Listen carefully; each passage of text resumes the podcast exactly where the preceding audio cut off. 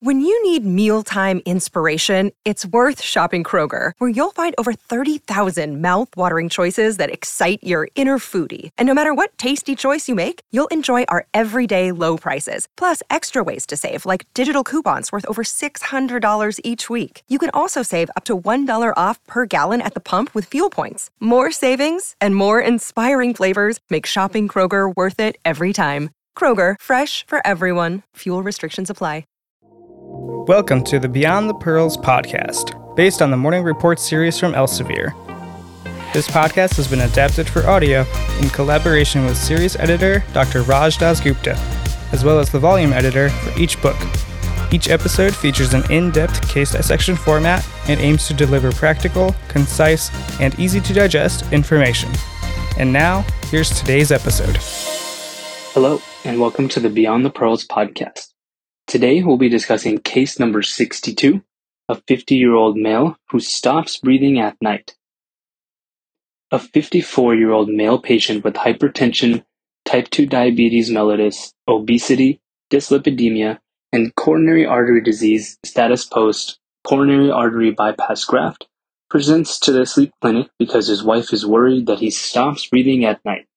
He underwent CABG about three months prior to his appointment he had initial difficulty sleeping after his surgery, but this has improved over time. He also found a supplement at a natural food store that seemed to help. How is insomnia defined? How would you assess this patient's insomnia? Insomnia, defined as difficulty falling asleep or staying asleep, is a very common sleep complaint. Some studies estimate that up to 30% of the general population report chronic insomnia, while at least ten percent of the general population report insomnia that is distressing or that significantly impairs their daytime functioning. Insomnia that occurs after a major life event, including a significant change in health status, a hospitalization, or a medical procedure, is called adjustment insomnia and is usually transient, that is, lasting less than three months. However, in patients with cardiovascular disease, medication side effects must also be considered. In patients with congestive heart failure or CHF or hypertension, diuretic therapy may lead to overnight awakenings related to nocturia. Cardiac patients are frequently prescribed beta blockers that depress sympathetic tone and thereby produce many positive effects from a cardiovascular perspective, but decreased sympathetic tone also decreases production of melatonin, a neurohormone that is critical for regulating the circadian sleep-wake cycle. For some of these patients, starting a melatonin supplement may help them fall asleep more quickly. A clinical pearl is inserted here, mainly for step 2 and 3, stating that most many commonly prescribed medications can have deleterious effects on sleep, including selective serotonin reuptake inhibitors or SSRIs and other antidepressants, anti-epileptic medications, and stimulants prescribed to treat attention deficit hyperactive disorder or ADHD. When possible, adjusting medication dosages or timing, changing to a different class of medication, or discontinuing non-essential medications may have a significant impact on sleep quality.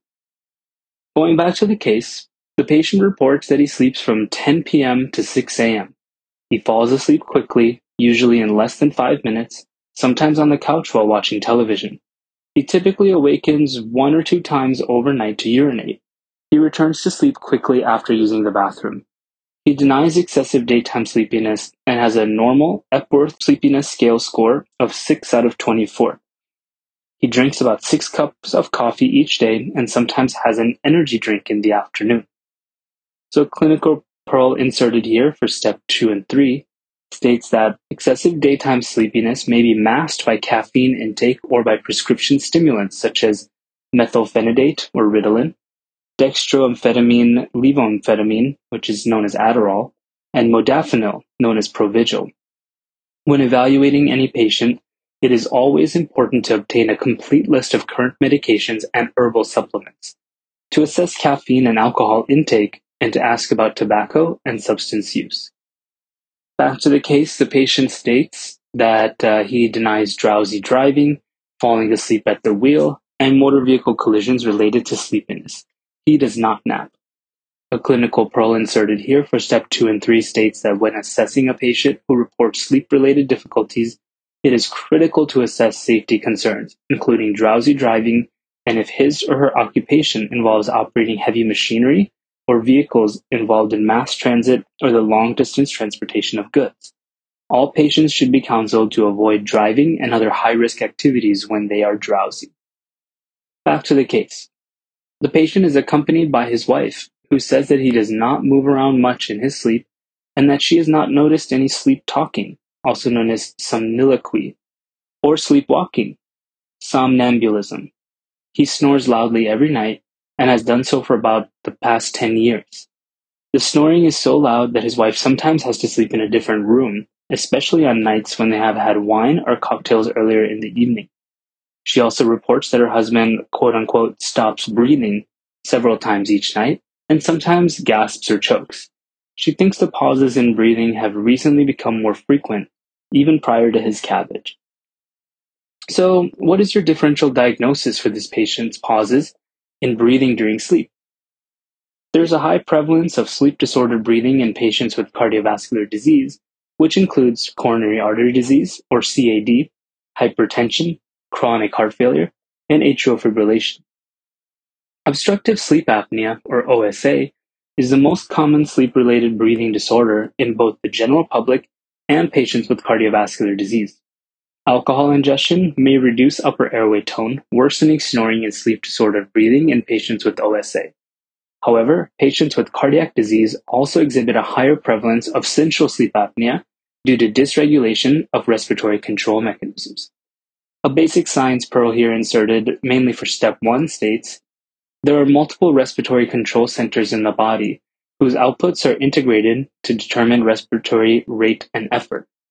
The first is peripheral chemoreceptors, found in the carotid bodies and aortic arch, are most sensitive to decreases in arterial partial pressure of oxygen, but will also increase ventilation if the arterial partial pressure of carbon dioxide rises significantly. The second set is the central chemoreceptors, located in the medulla are most sensitive to changes in the acidity of the cerebrospinal fluid or CSF. An increase in the acidity of the CSF due to an increase in localized hydrogen ion concentration is often due to respiratory acidosis. Inadequate ventilation leads to an increase in partial pressure of carbon dioxide. The excess carbon dioxide then crosses the blood-brain barrier where it is hydrolyzed to form H plus ions and bicarbonate ions or HCO3 minus. When reviewing a sleep study or polysomnogram, it is important to note the differences between obstructive and central respiratory events. An increased amount of subcutaneous fat is one of several factors that can contribute to narrowing of the upper airway, increasing one's propensity to develop OSA. During obstructive respiratory events, respiratory effort persists against narrowed or occluded upper airway. Due to increased effort, the movements of the rib cage and abdomen may become asynchronous, resulting in quote-unquote paradoxical breathing. In contrast, during central respiratory events, respiratory effort ceases and there is little to no apparent movement of the chest or abdomen. Cheyne-Stokes respirations, a special form of periodic breathing, are sometimes seen in patients with heart failure. In Cheyne-Stokes respirations, there is a characteristic crescendo-decrescendo pattern to the depth or amplitude of a series of rapid breaths followed by a respiratory pause or central apnea. This pattern is due to the inherent instability in these patients' respiratory control cycle, which is generated by a combination of increased chemoreceptor sensitivity and prolonged circulation time from the heart and lungs to respiratory control centers. Cheyne-Stokes respirations are not always limited to sleep and may be seen during exertion or even rest in patients with advanced heart failure Cheyne-Stokes respirations are also not pathognomonic for heart failure. They may be observed in patients with damage to the central nervous system due to stroke, traumatic brain injury, or tumor. The first step in treating Cheyne-Stokes respirations is to treat the underlying etiology, that is, addressing decompensated heart failure to optimize cardiac function, or other pathologies. If Cheyne-Stokes respirations persist after optimizing medical therapy, Non-invasive continuous positive airway pressure, or CPAP, during sleep may be helpful. So, what additional studies would you consider in patients with central sleep apnea in the absence of cardiac disease? Other etiologies of central apnea exist, including medication use, neuromuscular disease, and lesions of the central nervous system that alter central respiratory control. In patients with central sleep apnea but normal cardiac workup, one should consider brain MRI to assess for CNS lesions, including Arnold-Chiari malformation, also pulmonary function testing that includes maximal inspiratory pressure to assess neuromuscular weakness, and arterial blood gas to determine whether a patient is hypercapnic. Here a clinical pearl is inserted, mainly related to step 2 and 3, stating that patients with central apnea may be separated into those with and without hypercapnia. Those with chronic hypercapnia have elevated PaCO2 with normal serum pH because respiratory acidosis is buffered by metabolic compensation and elevated serum bicarbonate. Patients with chronic hypercapnia are usually that way due to chronic respiratory insufficiency. These patients may have decreased responsiveness to incremental increases in PaCO2. Um, additionally, neuromuscular disease leads to respiratory muscle weakness, decreased alveolar ventilation, and chronic carbon dioxide retention. Seen mainly in Duchenne's muscular dystrophy, amyotrophic lateral sclerosis or ALS, and other progressive neuromuscular conditions. Chronic hypercapnia can also be associated with long-acting opioids such as methadone, leading to hypercapnia by suppressing the central respiratory drive. Biot's breathing, a very irregular pattern of alternating tachypnea and apnea, may be seen with chronic opiate use and some central nervous system abnormalities. In contrast, patients with normocapnia, uh, these patients have normal PaCO2 and they may have central apneas due to exaggerated ventilatory response to small increases in PaCO2. When ventilation is increased too greatly, it can drive the PaCO2 under the apneic threshold, below which the drive to breathe is temporarily lost. Instability of the respiratory control system is due to increased chemoreceptor sensitivity and delay in feedback to respiratory control centers due to poor circulation and this mechanism of central apnea is seen during Cheyne-Stokes respiration. Another clinical pearl inserted here, mainly for step 2 and 3, states that it's important to recognize the difference between acute respiratory failure and chronic respiratory failure or insufficiency. In acute respiratory failure, there is an uncompensated respiratory acidosis and low pH. Excessive doses of opiates or appropriate doses of opiates combined with additional respiratory depressants, such as alcohol or benzodiazepines, may lead to acute bradypnea or slow respiration rate or apnea. These patients lose their central respiratory drive, and in patients with pinpoint pupils and respiratory arrest, do not hesitate to give naloxone. This can be a life-saving intervention. In patients with pulmonary disease, acute respiratory failure may be due to an acute illness and can require a significant increase in respiratory support, including intubation and mechanical ventilation. We return now to the case where the patient reports that he currently weighs about 60 pounds more than he did in college when he was an avid runner and cyclist. His activities became more limited after he sustained a lower back injury about 15 years ago. He denies shortness of breath on exertion, such as when climbing stairs. He also denies orthopnea and sleeps with one pillow. On physical exam, the patient's body mass index or BMI is 31.7 kg per meter squared. Blood pressure is 152 over 94 millimeters of mercury. Pulse rate is 65 beats per minute. Respiration rate is 12 breaths per minute. And oxygen saturation is 97% on room air at rest. His neck circumference is twenty inches. There are no abnormalities on cardiac auscultation with normal S1 and S2 and no audible murmurs or gallop. Radial and posterior tibial pulses are 2 plus, and there is trace lower extremity edema at the ankles. Jugular venous distension appears within normal limits. So, discussion now goes to screening tools for OSA, includes stop bang questionnaire. This patient has several risk factors for OSA including history of snoring, observed apneas, hypertension, large neck circumference, male gender, and age greater than 50 years old. An overnight polysomnography study is ordered for the patient where he has loud continuous snoring and frequent obstructive apneas and hypopneas associated with oxyhemoglobin desaturations as low as 68% from a baseline oxygen saturation of 93% on air. His apnea-hypopnea index, or AHI, during the first half of the night is 35 events per hour. Sleep is fragmented, and the patient awakens frequently after respiratory events. His central apnea index is normal at 0.3 events per hour. Due to the severity of his OSA, the patient is started on CPAP during the second half of the night. His breathing during sleep improves with CPAP at 12 centimeters of water. So our diagnosis in this case is severe obstructive sleep apnea or OSA. This patient has some signs of CHF, such as trace lower extremity edema, but his cardiac symptoms appear well controlled with his current medication regimen. His polysomnography study demonstrates severe OSA without a significant degree of central apneas or evidence of Cheyne-Stokes respiration. In adults, mild OSA is defined as an AHI from 5 to 14.9 events per hour. Moderate OSA is an AHI from 15 to 29.9 events per hour, and severe OSA is greater than or equal to 30 events per hour. This patient's OSA improves with CPAP therapy. CPAP is the first-line intervention for moderate to severe OSA.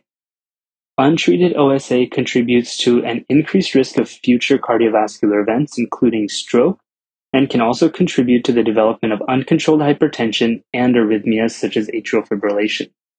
It is especially important to start CPAP treatment in patients with significant cardiac conditions, hypertension, and other comorbidities. Interestingly, in the general population, the risk of sudden cardiac death is at its lowest from 12 a.m. to 6 a.m. In patients with OSA, however, the relative risk of sudden cardiac death from 12 a.m. to 6 a.m. is about 2.5 fold higher. Therefore, treating OSA may also reduce the risk of sudden cardiac death during sleep, though this has not been demonstrated yet in major randomized clinical trials. Clinic follow-up with patients is essential to be sure that their CPAP continues to be effective and that the patients continue to use their machines. For patients who are unable to tolerate CPAP therapy due to claustrophobia or other factors, additional treatment options for OSA include referral to an otolaryngologist for consideration of surgical interventions, or fitting with a specialized dental device that advances the mandible forward to open the airway during sleep. That brings us now to the end of the case and to the Beyond the Pearls section. The first one states that beta blockers decrease sympathetic tone and may lead to difficulty with insomnia due to decreased production of melatonin. This may be a more significant problem for those patients taking non-selective beta blockers, such as propranolol and nadolol, Melatonin supplementation may be helpful for these patients. The next pearl states that melatonin is a weak hypnotic, making it less likely to have deleterious side effects, such as a hangover effect. But this property also makes it less effective for some people with significant insomnia. The next pearl states that melatonin is a naturally produced neurohormone.